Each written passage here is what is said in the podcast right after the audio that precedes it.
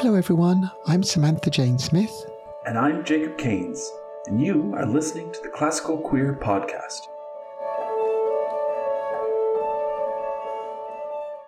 Well, welcome to this uh, new episode of the Classical Queer Podcast. We're so thrilled to be joined by Sam Taskinen here today. And Sam is a uh, Finnish, and but you're living in Germany now, correct, Sam? Yes, for quite a while. Well, I've lived the past five years in the German-speaking countries, but yeah, I'm a Finnish bass-baritone.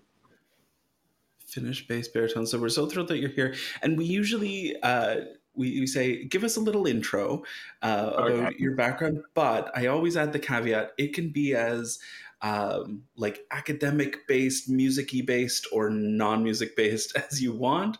It's a total uh, it's a sliding scale. It can be about your training background history uh, with like singing being a bass baritone or uh, you can tell us uh, all the things that is not related to music. Whatever you would like to tell us. Oh, there's a really loud motorcycle outside, by the way. So I'm sorry if that if you can hear that, but um, yeah, I was born like in the southeast part of Finland. Um, it's actually in this town called Lappeenranta, which is a little bit closer to St. Petersburg than Helsinki. And so I grew up on the border and I had a very sort of diverse uh, cultural education, I guess. I did ballet and all kinds of dancing, and I played the piano and the cello, but it took me a while to figure out what I actually wanted to do with my life. So I studied all kinds of things like interior architecture and geography and music education and Latin American studies and Portuguese philology before I discovered singing.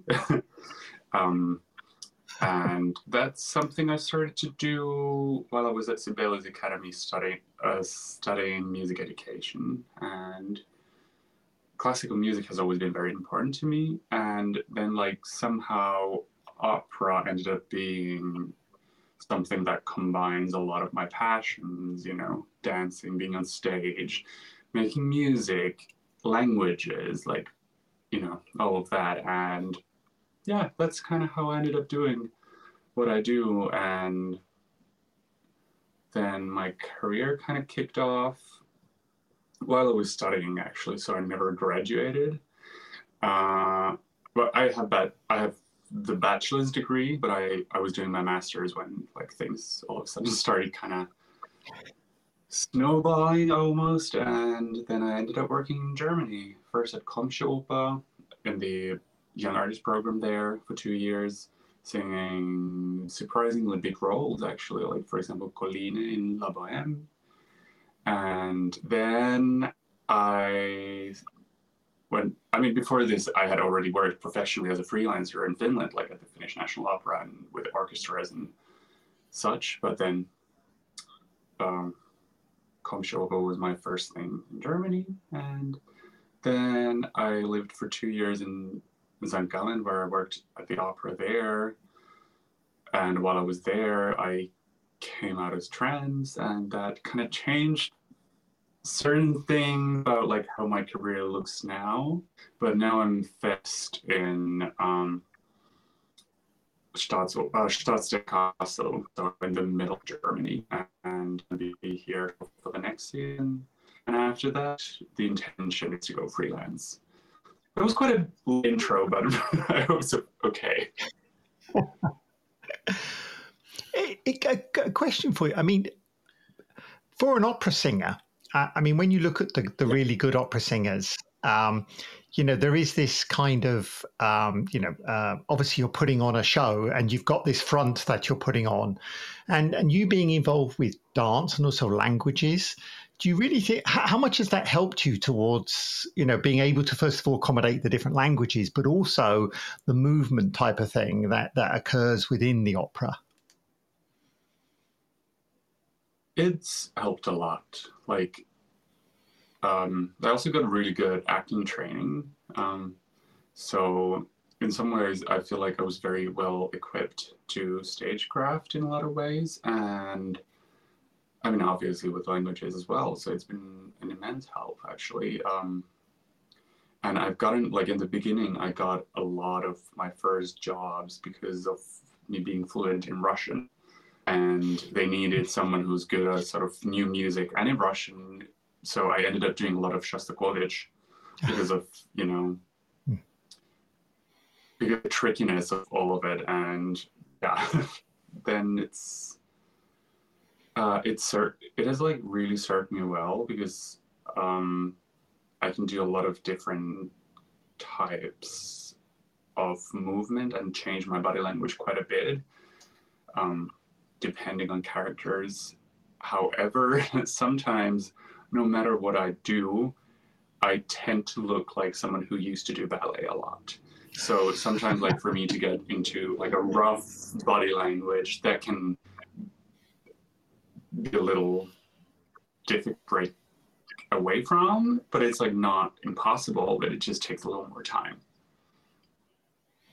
This is the thing. I, I, I mean, ballet training is it it it's built into you like so intensely into your body that it is hard to remove that that uh, ballet sensibility, that ballet training. You're always like thinking like a ballet dancer. Not obviously not that I am one, but like I know many ballet dancers, and they always say no, but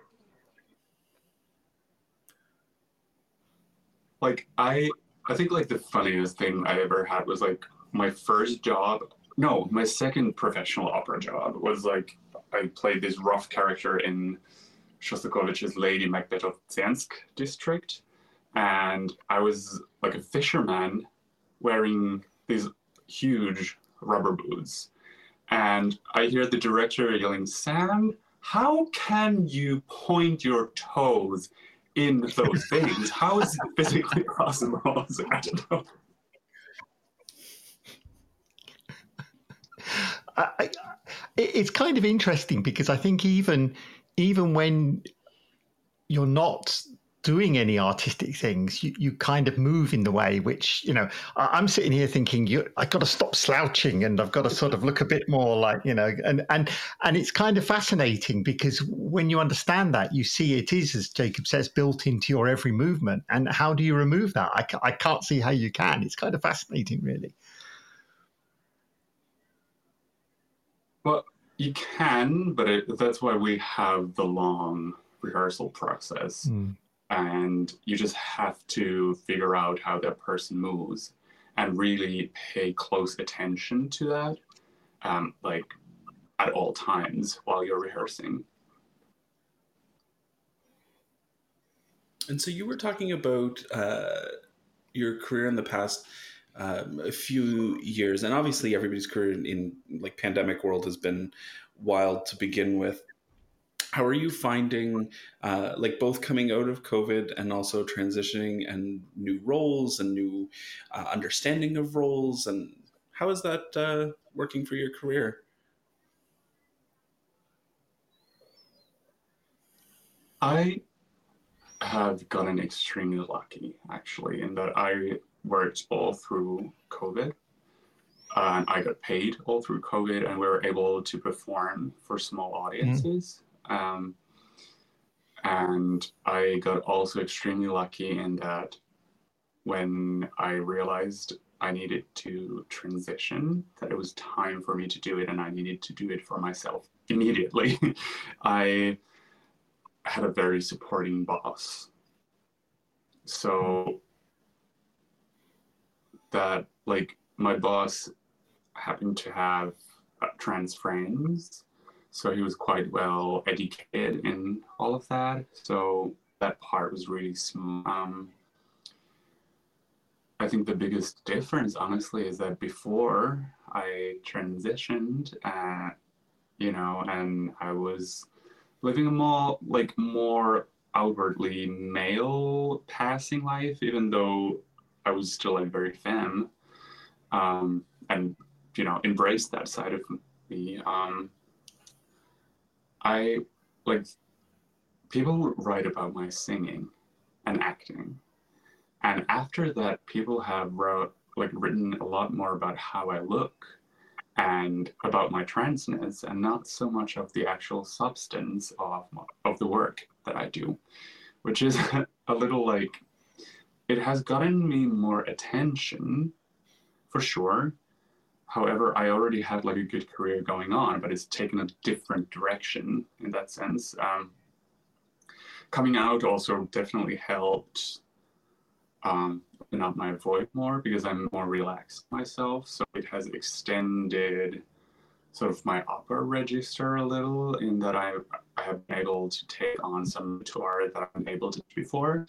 Um, so it's uh, it's been a strange time for sure, uh, and I was also supposed to have more of a freelance time already now, but because of COVID, um, things didn't look so great. Like everything I had got canceled, and I got really lucky that this solo space opened opened up in this theater, and I was fortunate enough to get selected to do this job. So it was, all in all, I got this job before I auditioned. So then I had to call this place as well, and they're like, "So this person who auditioned is gonna look slightly different when you, you know, when the season starts, and you know, and it, they were really nice about it as well." It's really interesting. You you say the uh, I think you said the comment about um, maybe uh, coming out relaxed your voice. I maybe you don't know if you use the word relaxed, but it's it's interesting. Now we've talked to I don't know three or four trans vocalists who have talked about like just the act of coming out, transitioning, uh, understanding themselves in their truest form even if they're not trying to change their their voice type and, and we can talk about uh, you not not changing your your voice type or roles but just relaxing into their body has changed their understanding of their voice in such a weird way. And i think for people who are not singers um, or people who don't work with vocalists a whole lot it's easy to forget that the voice is like your body. It is like very much co- like connected to your understanding of yourself your mind your like physical body but also just like how you like interpret your own like physicality and self and it has such an effect on how your voice uh comes uh through. And it's it's so uh like wonderful to hear that like just relaxing into your uh, your understanding of yourself changes your your voice. But it's funny that we've heard that so many times and it's it's really a wonderful thing to hear it's so nice to hear that yeah you know mm. I, I, think also one thing that I, I was kind of yeah, interested absolutely. in that that you mentioned sam was that um, when i transitioned after i transitioned I had to go around time, kind of telling everybody that the least interesting thing about me was being trans that that I had a lot of other things I did in life, my career and everything else. And it kind of sounds that's kind of a similar thing. You know, everyone's focus is on the one thing where really what is important is your career, if you see what I mean. It's it's and, and that is always kind of this balance problem. I think it's good for publicity, but it doesn't actually always help. It can be quite negative in some ways. It's true Though at the same time, I do know that because, um, well, as you know, it's not us who have done the work. It's been the generations before us who have made it possible for us to, tr- you know, transition this way and not be, you know, completely shunned by the society. And I do try to think of that as an opportunity to talk about that and mm-hmm. to make people realize that we are here in these like we are only seen because we because the generations before us have done all of this work and now we are in these conservative um male dominant places where we cannot be ignored. We are there on the you know on the stage or you know some people are you know politicians like all of that we are there and you cannot just like kind of easily brush us away so bringing awareness to that side it, i find is to be honest, way more important than my own career in the end. Hmm. Like it's not growing my ego always, but like ego is not that important in the big picture. I must say thank thank you for including when you said us, you included me in your generation, which I think is kind of wrong. I think I'm old enough to be a grandma, but there you go. But but it's but but it was nice. So yeah, it is kind it is kind of interesting. I mean, as an as an as an older trans woman, I do think that um, you know today in some ways it's a little bit easier to transition um, and, and, do it. But I think there are a lot of other disadvantages today. Yes. I think when you transition, so it's kind of a, again, it's it's not better or worse. It's just I think different. You know, um, um, and and I think that's the thing that we have to take from this. It's not you know I, I quite often hear it's better or worse or you had worse. I don't think that's true. I think it's just different. So. Yeah, of course, I agree. And um, I just think like we have this moment now where we can also talk about the long, long history of transness, like centuries, thousands of years long, you know, history. And I feel like right now the problem is that people, some people think that it's like a fashion thing, which is like it's so far away from being that. Um, like I just think that right now, if we don't talk about that that side, this will kind of just remain a gimmick, mm. and we will kind of lose a very important window into these things. And some countries, like in certain states, for example, in the U.S., that window seems to be closing. So it is, I think, a very important time.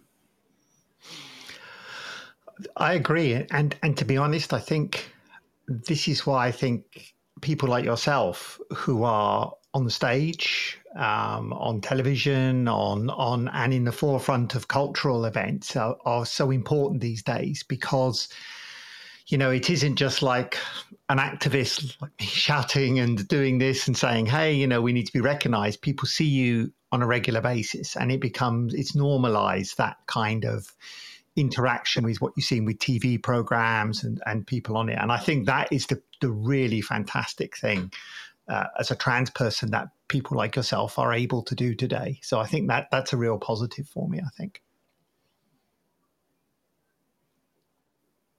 yeah the visibility sure. is such a an incredibly important thing and it, and it's everyone everyone is on an you know we're in an unfortunate uh, you know conservative slide at the moment obviously and it's it's hitting everywhere and it's hitting everywhere at different uh, paces and things and it's uh, it's interesting to be in Canada and watch the states. I mean, Canada is probably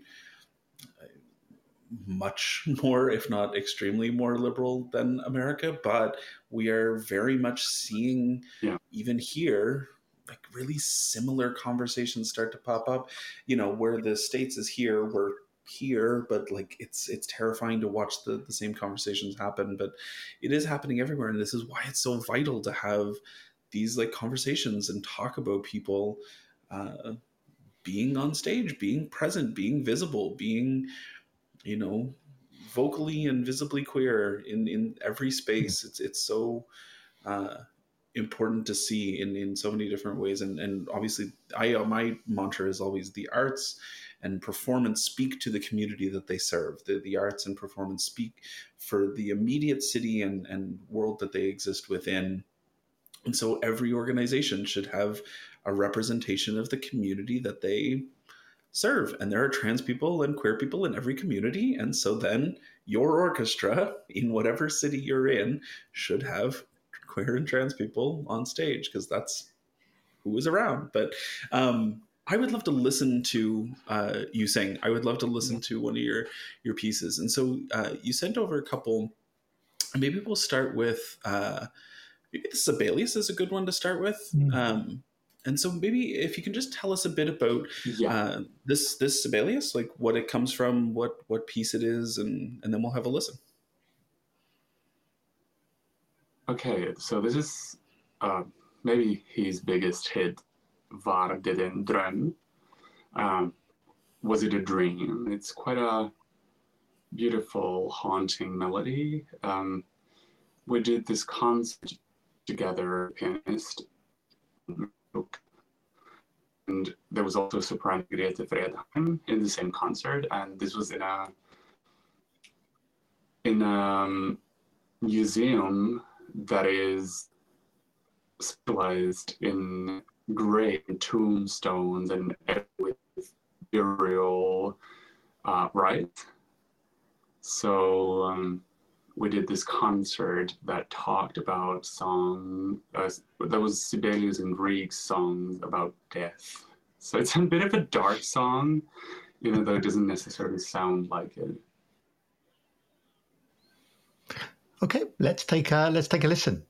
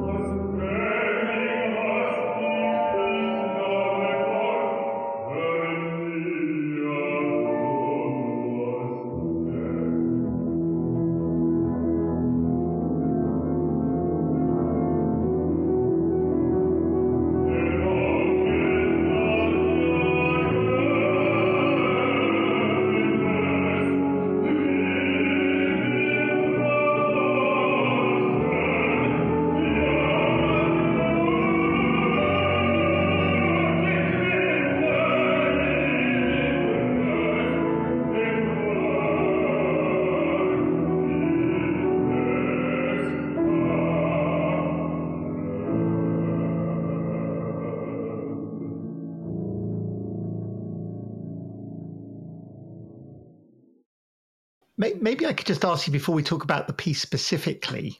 Um, Sibelius, of course, and being Finnish. I mean, it, it's kind of he's the kind of um, I don't know what you call it, the, the patriarchal figure of, of Finnish music, if you like, you know, and, and all of this. How, how, as a Finnish person, how how does yeah. that feel to you singing Sibelius? Is that kind of important?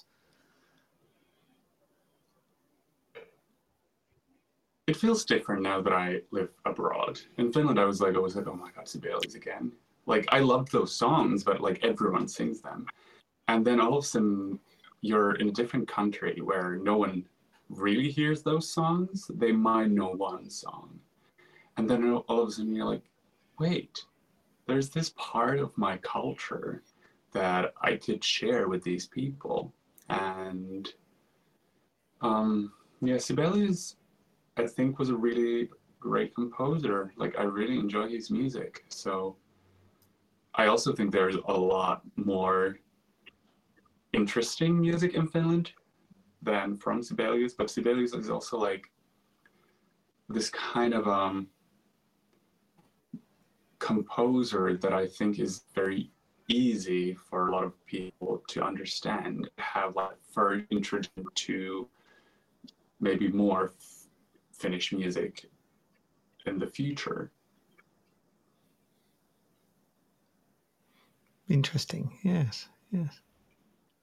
The, the nationalism conversation is always such an interesting thing because we we always like as musicians ride this line of I'm like proud of my composers. I'm proud of my uh, country's music, and uh, at least for for me, and I don't know how you feel about Sibelius uh, Canadian composers always sound um, folky to me. Uh, like they always, even even our kind of older uh, yeah. older Canadian composers, they always sound. Um, like just kind of like it's a very for, for, the listeners here jacob is making a, a, funny movement with his arms here which you can't actually see of course but of course but it's uh but at the same time you're right i like you know i've heard uh canadian composers in in other countries uh and I, I get very uh, like weepy about hearing like Canadian music elsewhere, but when I hear it at home, I'm like, oh my god, I never can't do another Canadian whatever. Um, so it's it's interesting that you say that about Sibelius, and um, because I'm I'm always uh, interested in like expanding my own repertoire. You know, who are the Finnish composers that you like deeply love that are not Sibelius? Who who do you really love to to perform or even just listen to? Yeah, so my all-time favorite Finnish composer to perform is Toivo Kuula. Um, he lived quite a short life.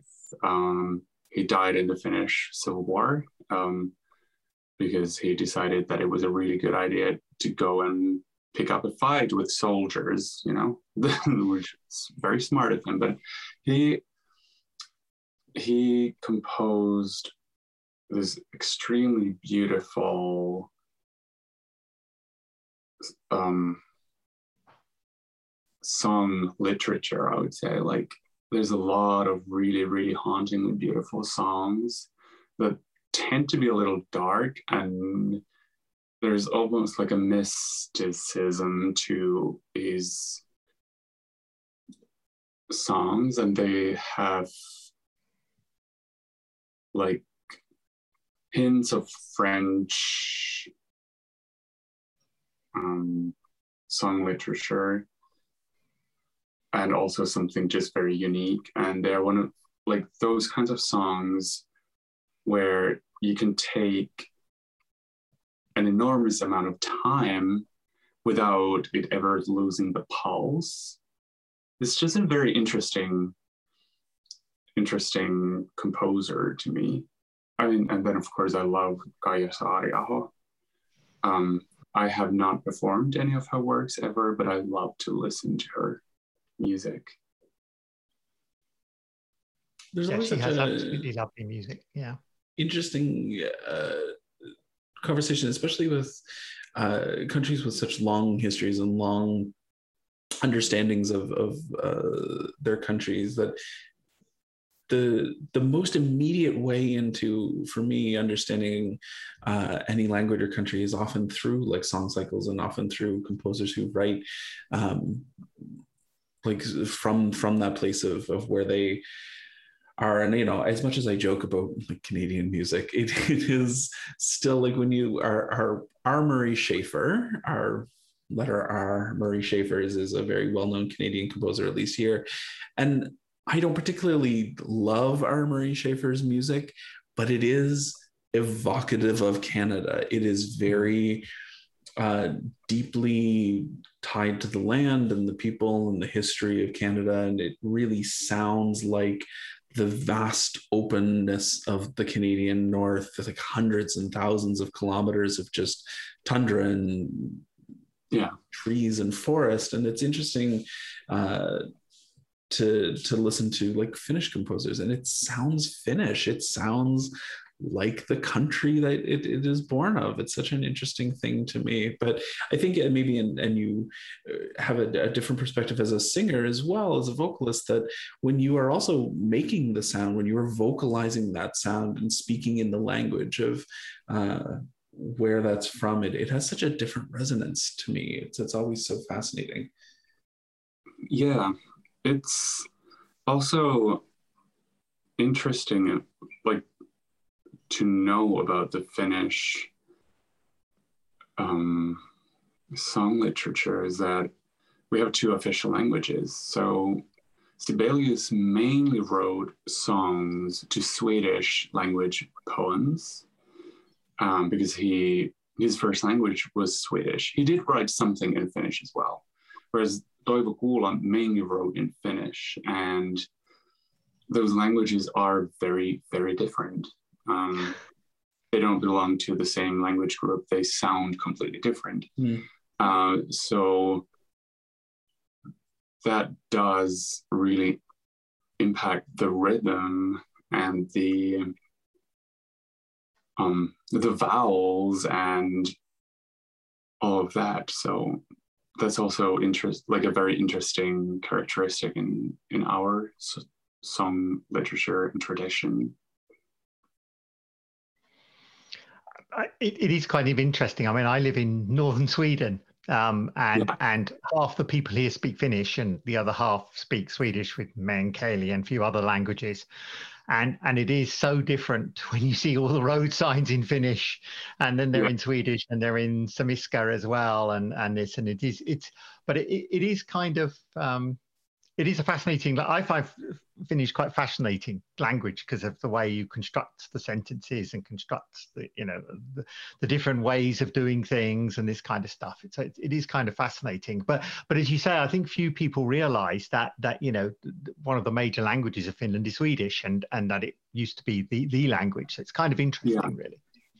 Yeah, it's true. Um, my part of Finland was less. Um, of that mm-hmm. because it belonged like it was a part of Russia for way longer. So where I'm from, we have a lot more Russian influence in our culture mm. and and it's um yeah, it's culturally just very different as well. Mm. And I think that's kind of interesting because the whole of, I mean, we get onto geography here, um, yeah. but it is kind of interesting that, you know, um, because of the, the history of, of the Scandinavian and Finnish cultures and countries, you've got this kind of, um, you know, the, the boundaries are kind of blurred. You know, yeah. you know, when you're here, you can't really tell whether you're in Sweden or Finland half the time. And and of course, with the, with the Sami people who roam over the border and this kind of thing, and it is very much all intertwined. You know, it's not three separate or four separate countries. It is all very very mixed. And as you say, as you get nearer your you, where you come from, you've of course got the big Russian influence, which is of course a different, you know, and and and it's kind of not like the older countries, if you know what I mean. I mean, it's kind yeah. of not like we've had this this sort of fixed perspective. So it's kind of kind of a mishmash, which is kind of nice, really, for me anyway. Yeah, I agree. It's very interesting, and like I think Finland is a very strange cul- country culturally in that it was always kind of the poor piece of land that several tribes lived in without necessarily having a very unified identity. Mm-hmm. And then, like, kind of with nationalism, this entire idea of being Finnish was really formed more clearly. And unfortunately, it lost a little bit of its original diversity. Um, but yeah, my um, my part of Finland is like so different than like the west coast of Finland. Mm. Um, mm. and or the north, you know, it's it's a very interesting like it was a very interesting corner to grow up in in that sense that it's so um like the eastern orthodox church has a very big influence in like our culture there for sure mm. And without knowing how old you are, I, am I'm assuming you've watched your part of Finland also change quite a bit in the last few decades, right? Well, yeah, I'm I'm 34, so I was born next to Soviet Union, which then collapsed, and then we had a huge economic crisis due to that when I was a kid. So I do remember that it was kind of a gray period in Finland. We had two TV channels, you mm-hmm. know, it was, but of course, like they had this huge technology bubble that burst at the same time. Um, but then we had the time when Nokia happened, and we also joined EU, and we joined the euro, and internet happened, and yeah, it's changed a lot, and but it's also like when my grandparents were born, it was a country of extreme poverty still. Mm-hmm. Like my all my grandparents grew up in extreme poverty and they did not have enough food, any of them. And they were just struggling to like my granddad started working like heavy physical labor when he was nine. And so it was and from then to my parents' generation in the 60s, when Finland got had just gotten industrialized and urbanized in a big way, they grew up in this very different world from their parents. And then my generation grew up from, like, again, in a very different reality. And now the young like teenagers and young adults are very international and very open-minded whereas like my generation still was grew up very much in this almost monoculture bubble. So it's um yeah it's it has changed a lot. Mm. I, I mean i first i first went to finland probably in about the late 80s yeah. And and I mean, when I recently went to a few years ago, went back to Helsinki, which I know is not your part of the world, but yeah, but but but it, it, it is it has changed a lot. I mean, it is even since you know in the last forty years, it is considerably different yeah. in terms of you know just just as you say. I think it's yeah, you know, you go to Helsinki today, it's very outward looking and everybody yeah. is international it's a very sort of different country i think so and that's kind of interesting because i think a lot of you know I, mean, I think that's true partly of sweden as well and i think it's probably partly true of norway and, and other countries that we've it's kind of become more that way yeah. and maybe maybe just go back to music because because this is kind of interesting do you think do you think uh, the music has become in Finland has become more international. I'm not quite sure what I mean by that, but do you think it's become? I mean, you always get the feeling that Finnish music was kind of quite introspective, you know, and and kind of you know when you when you look at Sibelius, it's it's always kind of you know it, it, inward looking towards Finland, and and it's kind of you know maybe maybe I'm being unfair to Finnish composers of the past, but do you think now it's more international, more outward looking than it used to be? It's hard to tell because the artists like back in Sibelius's time, they all lived in France, Italy, Germany for decades, you know, mm-hmm. all of them. Um, and they would just like, you know, just travel all over Europe to conduct their own pieces. And um, same goes with a lot of like painters. And so they were actually I think what happened during that time was that because in general it was the time where sort of like like the national romantic period was happening it was that they would take everything they learned in paris and all of that but then try to find their own soul mm. and to find sort of their voice also to be like kind of also to kind of stand out internationally, they had to go for the Finnish more exotic patterns in music. So I think that's kind of actually more what happened. Mm-hmm. Because like Finland was this strange corner that people did not know anything about. So it was exotic in. Central Europe. Hmm. Do you find that that when you when you sing, that that uh, I mean, we've already talked about your sort of how how coming out has helped you with your singing.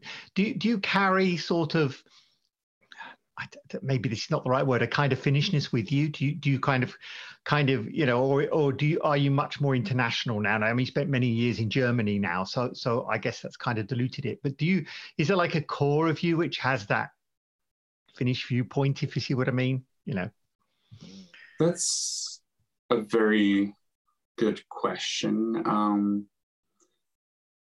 I never felt very much at home in the Finnish culture, honestly. Um, so in some ways, I'm very international. Um, and also, the Finland that I lived in is not there anymore. So like now when I go back to Finland, I feel like I see parts of what was there, but not within a lot of things that weren't there. Um, in some ways, I feel like whenever someone is an expat, they kind of become almost like a relic of the time when they left hmm. their own country in some ways. Like they kind of cling on to that part of the culture. Um, I see this with my great aunt who, who has lived uh, in Sari um, since the 60s. And the way she speaks and acts is exactly like what you see in old Finnish films of that like still like like sort of like that black and white film era, which in Finland lasted until the 60s. Um, so it was um, it was just a very like I had noticed that this, that same thing has happened to me. Um, so, and I do think no matter where we come from, we always carry our background with us, not just the country, but like how our family was, what we grew up doing, like all of that. And I think ignoring that would not be wise. Hmm. It's very interesting. I mean, I I am of the three of us the only person who's not uh, an expat somewhere, and so it's it's it's funny to hear the two of you talk about um, that experience of like drawing yourself through uh, time and place to a different a different country. Yeah, it's very very interesting. Um, and that's what Sam says is kind of is kind of interesting because it echoes with me. Is is you know I I even though I'm, I'm British originally, I lived a long time in America and now in Sweden. I, I don't the British part of me that I hold is quite old. Yeah. And when I go back there, I, I don't recognize the country. I mean, it doesn't recognize me either. And and that's kind of mm-hmm. interesting. You still hold on this bit of, you know, thing you carry around, but it is kind of very much out of date. And it's it's it's fascinating, really. Yeah. And it's also like then when you do live elsewhere, you kind of change your body language changes. And what has happened to me the past two summers now is that sometimes, like when I go shopping or do something, like I've forgotten how the interaction happens. Like I realize that I'm doing something a little off when it comes to the Finnish context of things. And what happens is that people ask, like, where did you learn to speak Finnish that well? And I was like, because like my Finnish also, like it's not the language like that I use every day all the time. I kind of live most of my life in English because my uh, partner is American and we um, we speak English at home all the time. We watch shows in English, like, and I also my German has weirdly been built on my English because it's so much closer. Whereas like so like translating between German and Finnish for me is really difficult. Mm. And of course Finnish is my better language, but it has like mm. it has gone downhill for sure. And like my I've forgotten certain phrases and sometimes I get tangled with the grammar. Mm-hmm. And it's just, I'm making these like similar kind of errors that foreigners make. So it's. Uh, it, it's fascinating to hear you say that because, you know, as uh, I find, even though I speak a lot of English, my, my partner's English and, and I watch English things, uh, because I speak Swedish quite a bit as well, I've started losing my English and, yeah. and, I can't remember certain things that that I've learned in Swedish. I can't remember the English word for it, and it, and it kind of screws your brain up. It's kind of very weird, um, sort yeah. of thing. So, so, I completely understand that, and my I'm I'm useless at languages, so it's kind of kind of even worse, I think. But it, but it's fascinating to hear that you you're you're playing into playing three different languages. It's kind of fun, sort of thing. Yeah. Well, we should listen to your to your other pieces. So you uh, also sent us a piece uh, from Rusalka. Uh, maybe you can you tell us a bit about this one as well. Yeah, so this is Vodnik's aria, so um, or Water Sprite's aria, uh, where he's warning Rusalka that she's about to give up this life that would be eternal and that maybe becoming a human is not going to be a good thing. And it's a very sort of gentle, ethereal kind of warning song, which more for my voice type is not that common actually. So I love seeing that because of that. Wonderful. Well, here it is.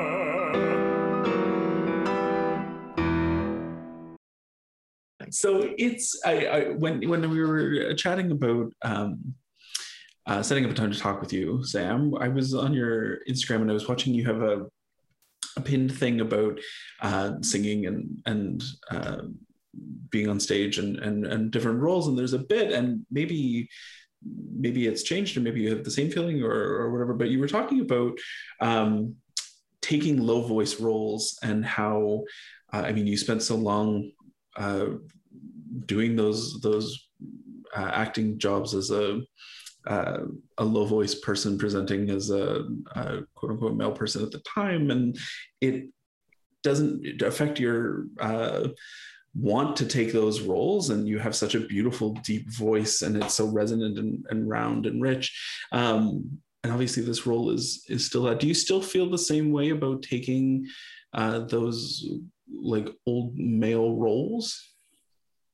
Yeah, it's kind of more fun now that I don't have to try to act that in my personal life. Right.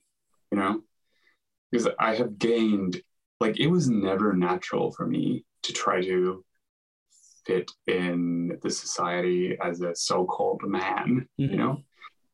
I never fit that mold. But when you don't fit a mold and you still have to somehow fit in, you get really good at um, masking, which is essentially acting. So I have a really good skill set in, in that.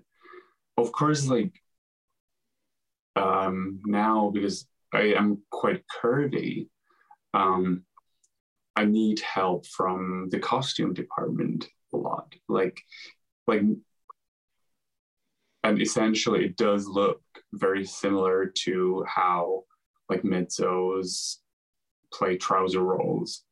Like it's not gonna look like a man acting a man, which is it's never gonna be with me anyway. So it's fine. It's just sometimes sometimes you need to maybe like widen the horizon with that a little.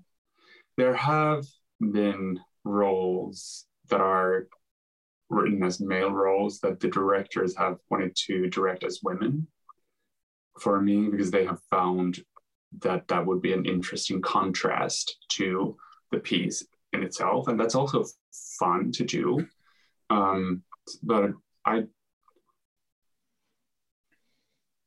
i do think like gender in a lot of ways is just a social sort of construct i guess so want to play around with it. And it, you do get to free it up. I mean, the, gender is a social contract, absolutely, and yeah. then especially in the conversation of opera, which is so like heightened uh, fantasy world on the base level, and then to be able to play with gender in such a like freer way. Uh, to me makes perfect sense. I mean, I'm you're preaching to the choir, obviously, but like to right. me makes so much sense to be able to play with gender in that way that you can access so much more character in in a way that uh, so many people who uh, maybe don't have that freer understanding of, of gender and playing with roles um, can access to me it makes much more sense to like deepen that understanding of those roles yeah. but yeah and it's like also like in my voice type a lot of the roles are not even human they're gods or mm. you know magical creatures like the water sprite mm. and that hmm. so they don't necessarily have a gender yeah exactly you know? yeah um like i've gotten to sing um parts of wotan in uh valkyria and I mean, yeah, the pronoun is he, but he is some kind of a magical creature. Mm. So there's like no set um, sort of society based idea of what Wotan should be like, if you think about it. Mm-hmm. Mm-hmm. So, do you think that do, do you think that um, having transitioned actually gives you a, a better idea of, of playing a male role. And, and the, re- the reason I say that is because I don't know, for, for me, I, I understood more about what a man was when I actually transitioned to be a woman than I did beforehand. And I kind of wonder if you feel the same and whether that that is kind of makes it easier in a way for you to play the male role. Yes, it does for sure. I, I, I fully like, especially like psychologically, for sure. There are certain physical things that I cannot do just because I just don't have the upper body strength anymore than what a you know a cis man would have. Yeah. Um, so because of you know because of hormones, you just lose that, and so there are certain things where like uh, we are like acting like there was this one piece that was so funny to me like like my character was a man and then it was like we had this like group of men on stage. And at some point like we all lifted up chairs but they had to make like bring me a much lighter chair because i couldn't lift up the chairs but the rest of them could. So like there are things like that. And of course like it does affect your physicality uh, physicality a little bit when you don't have the same strength levels in all parts of your body um, but like I think those are very trivial things. And I think you, uh, yeah, what you what you gain from because again thinking about the the thread from your Instagram, like what you gain from freeing up you know maybe tension points in your voice or freeing up uh, range things in your voice uh, are like null and void then from what you might uh, have like in like you say different strengths and, and parts in, in your your body. And it it opens up so many different parts of your voice um, that I think are just much more maybe interesting. Like you know have you noticed a change in because uh, you sing in the same register maybe but have you noticed a change in your like timbre and your resonance and your um, like sound creation? Singing similar pitch notes sure but like timbrely I mean, those two examples are a year apart. Mm. Uh, the first example was after nine months in hormones, and the second one was before all of that. Mm. And the difference I hear in that is technique. Like, I'm just, I've had some big sort of aha moments with my singing mm. between those two things. Um, I have not really noticed anything that would have to do with that. Uh, what I did notice in the very beginning when I came out, before like any hormonal changes started to happen, of course, because you know I had to wait for a while to get to that, was like immediately after I came out, um, my voice kind of doubled in size. Hmm and I had a hard time controlling it for a while because it was like, oh, there's a lot more voice that I need to support. Um, but like, no, I don't. People always ask a lot about the hormonal changes. I mean, if I'm like completely transparent, what it does to me is what a lot of cis women also experience is that the certain time of the month for a day or two your body just like retains more water. And then singing is a bit more of a labor. Mm. it doesn't like really affect it that much but it, it's a little bit more difficult. But i mean singing is different every day anyway. I just noticed that there's more of a pattern. Mm having to do that, but it's like not that it actually affects my ability to sing. It's just you just have to be a little bit more precise in how you do those things. And in the end, I usually end up like the end result ends up being the best on those days, even though it's the most difficult one because I have to be so precise to then sing well. Mm-hmm. So Whereas, like, sometimes when you have a really easy singing day, you end up singing the words because you just get it a little bit too relaxed and don't pay enough attention to things. Too easy. Yeah. Yeah.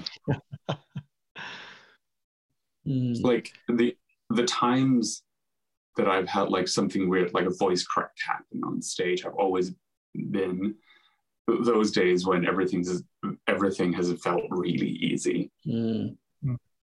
Mm. Mm. Yeah, I guess you make mistakes when the, when everything gets easy. It's kind of true in Yeah, life or as a like- whole, isn't it? And- Yeah, and you forget words. Like you just get too excited about like how amazing you are. it's, like- it's it's a little bit of a dangerous place to be in. Yeah, I, I can't. I, I must admit, I there, there's a uh, when I've seen you uh, your videos on stage, and I think this is true of a lot of people I see on stage.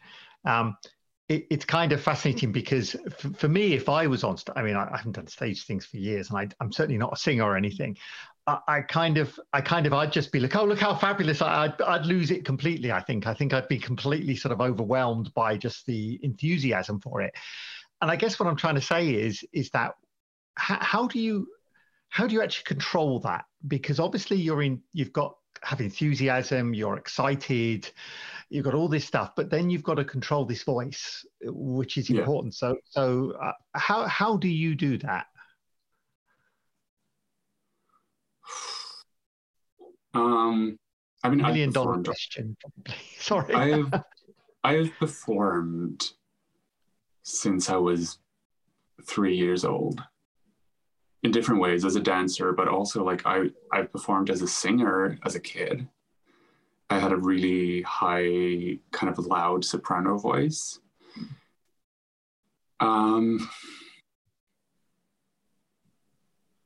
I don't know. Like I used to get really bad anxiety about auditions for me, what I kind of have started doing, which has helped me a lot, was that I, before I go on stage, um, I just think that I'm just going, like, I'm just going to do whatever I can today.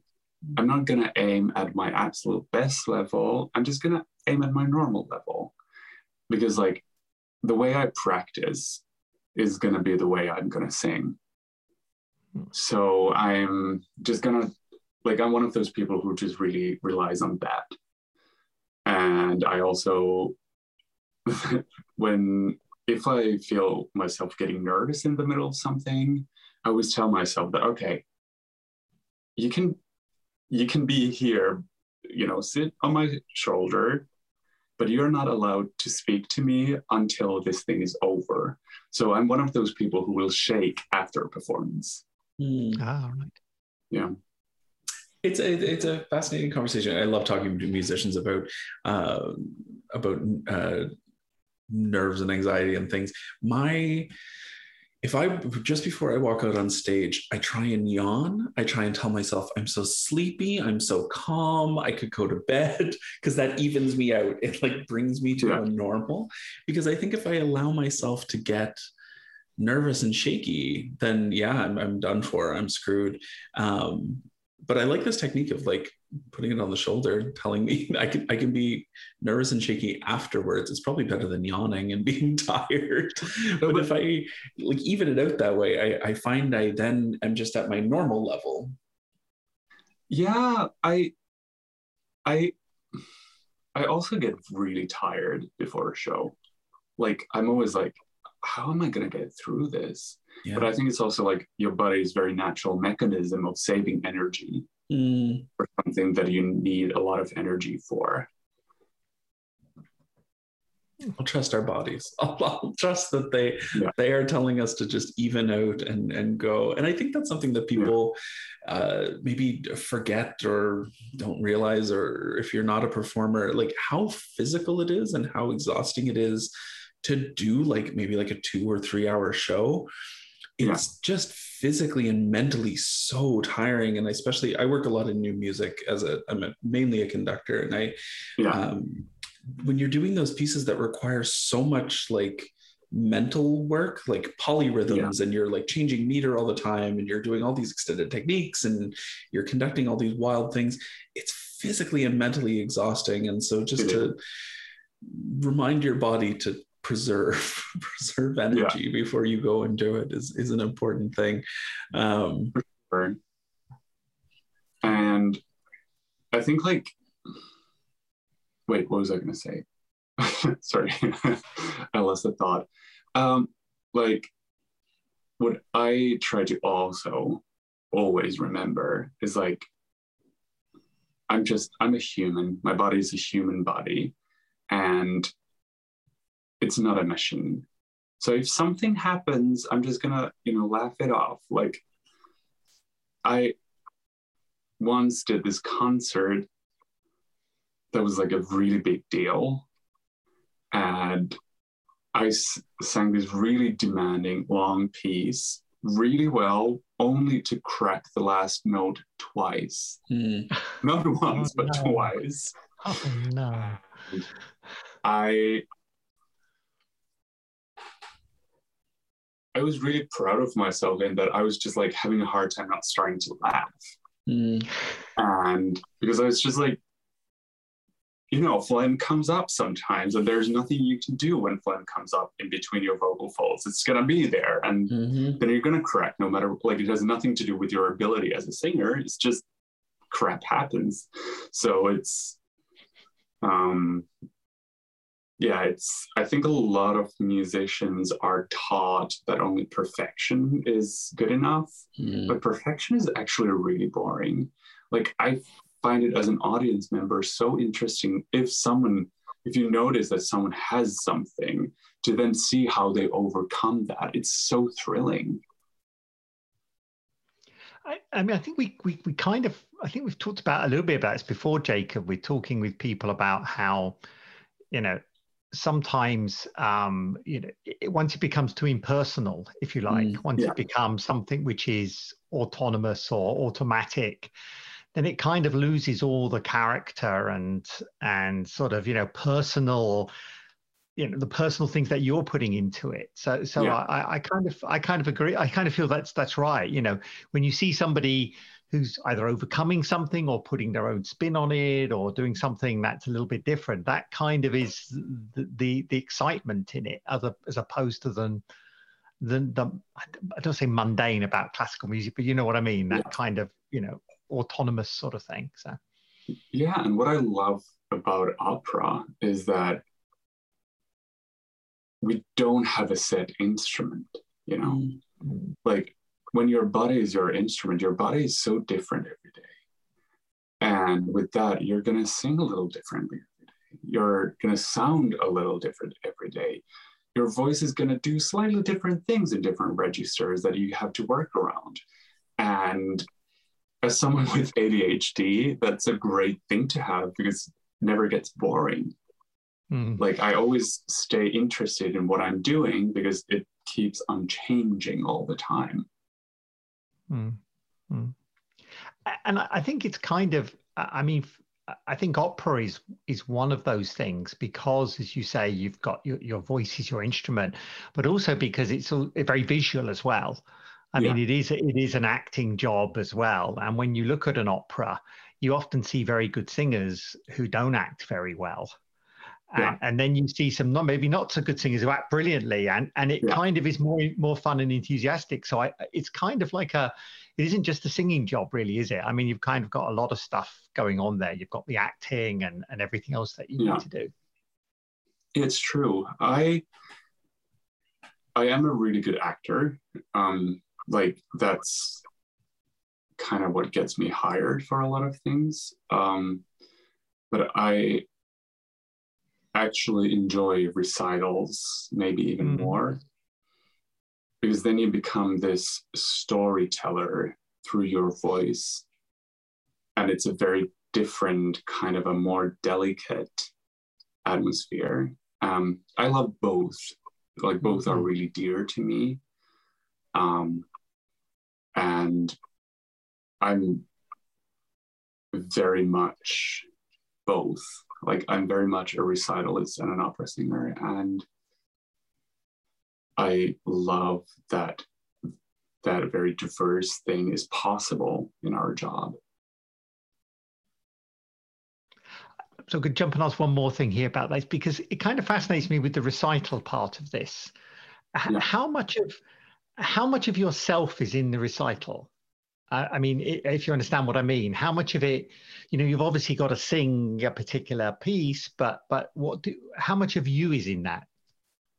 Um, I'm such a music nerd that I use endless hours planning concert programs that have a cohesive theme mm-hmm. that might be like this summer I'm doing this recital where it's about Russian composers who and poets who were like who had to leave their countries or who had to live with constant fear of being too political and just getting killed mm. and or finding links between composers or you know whatever it could might be i feel like through that planning you put so much of yourself like way more than you do on stage because like when usually when you're at, uh, doing a piece on stage, you're still very much creating someone else's vision, like the director's vision. Of course, it's a collaboration, but it's not your artistic vision purely. Whereas, like, then in a recital, it is yours and the pianist's vision. Mm. And it's a musical vision. And you have way more control over all of that. It's not conducted, you know, and it's um way more intimate art form. And I feel quite naked on stage when I do that. And for recitals, I get more nervous as well mm. because it's way more revealing of who I am. Mm. Mm but I also know that being vulnerable like that is my strength as an artist in general. And people want to hear me in those situations. And I feel seen and heard in a very different way than I do on opera stage. But I, then again, I would not be able to live doing recitals only because they take so much more out of my soul. And and opera is physically demanding and it's but it's more of a craft, I feel, in the end. Like of course you sometimes have to do something that is so heavy and so close to your own life experience that it's it gets very, very heavy and taxing. But there's still like um distance to it because you're a character. You're not yourself. Hmm.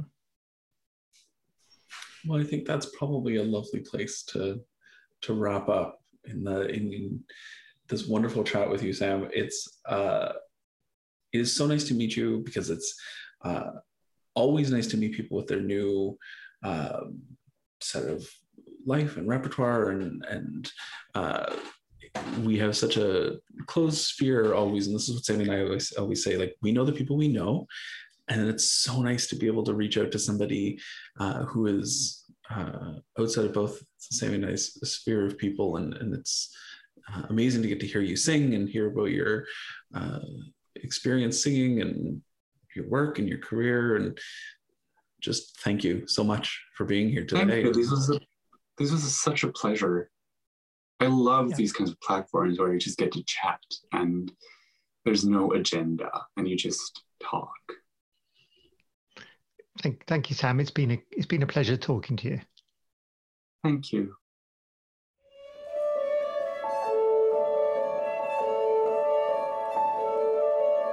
So that's all for this episode. You've been listening to the Classical Queer podcast, and Jake and I look forward to being with you next month.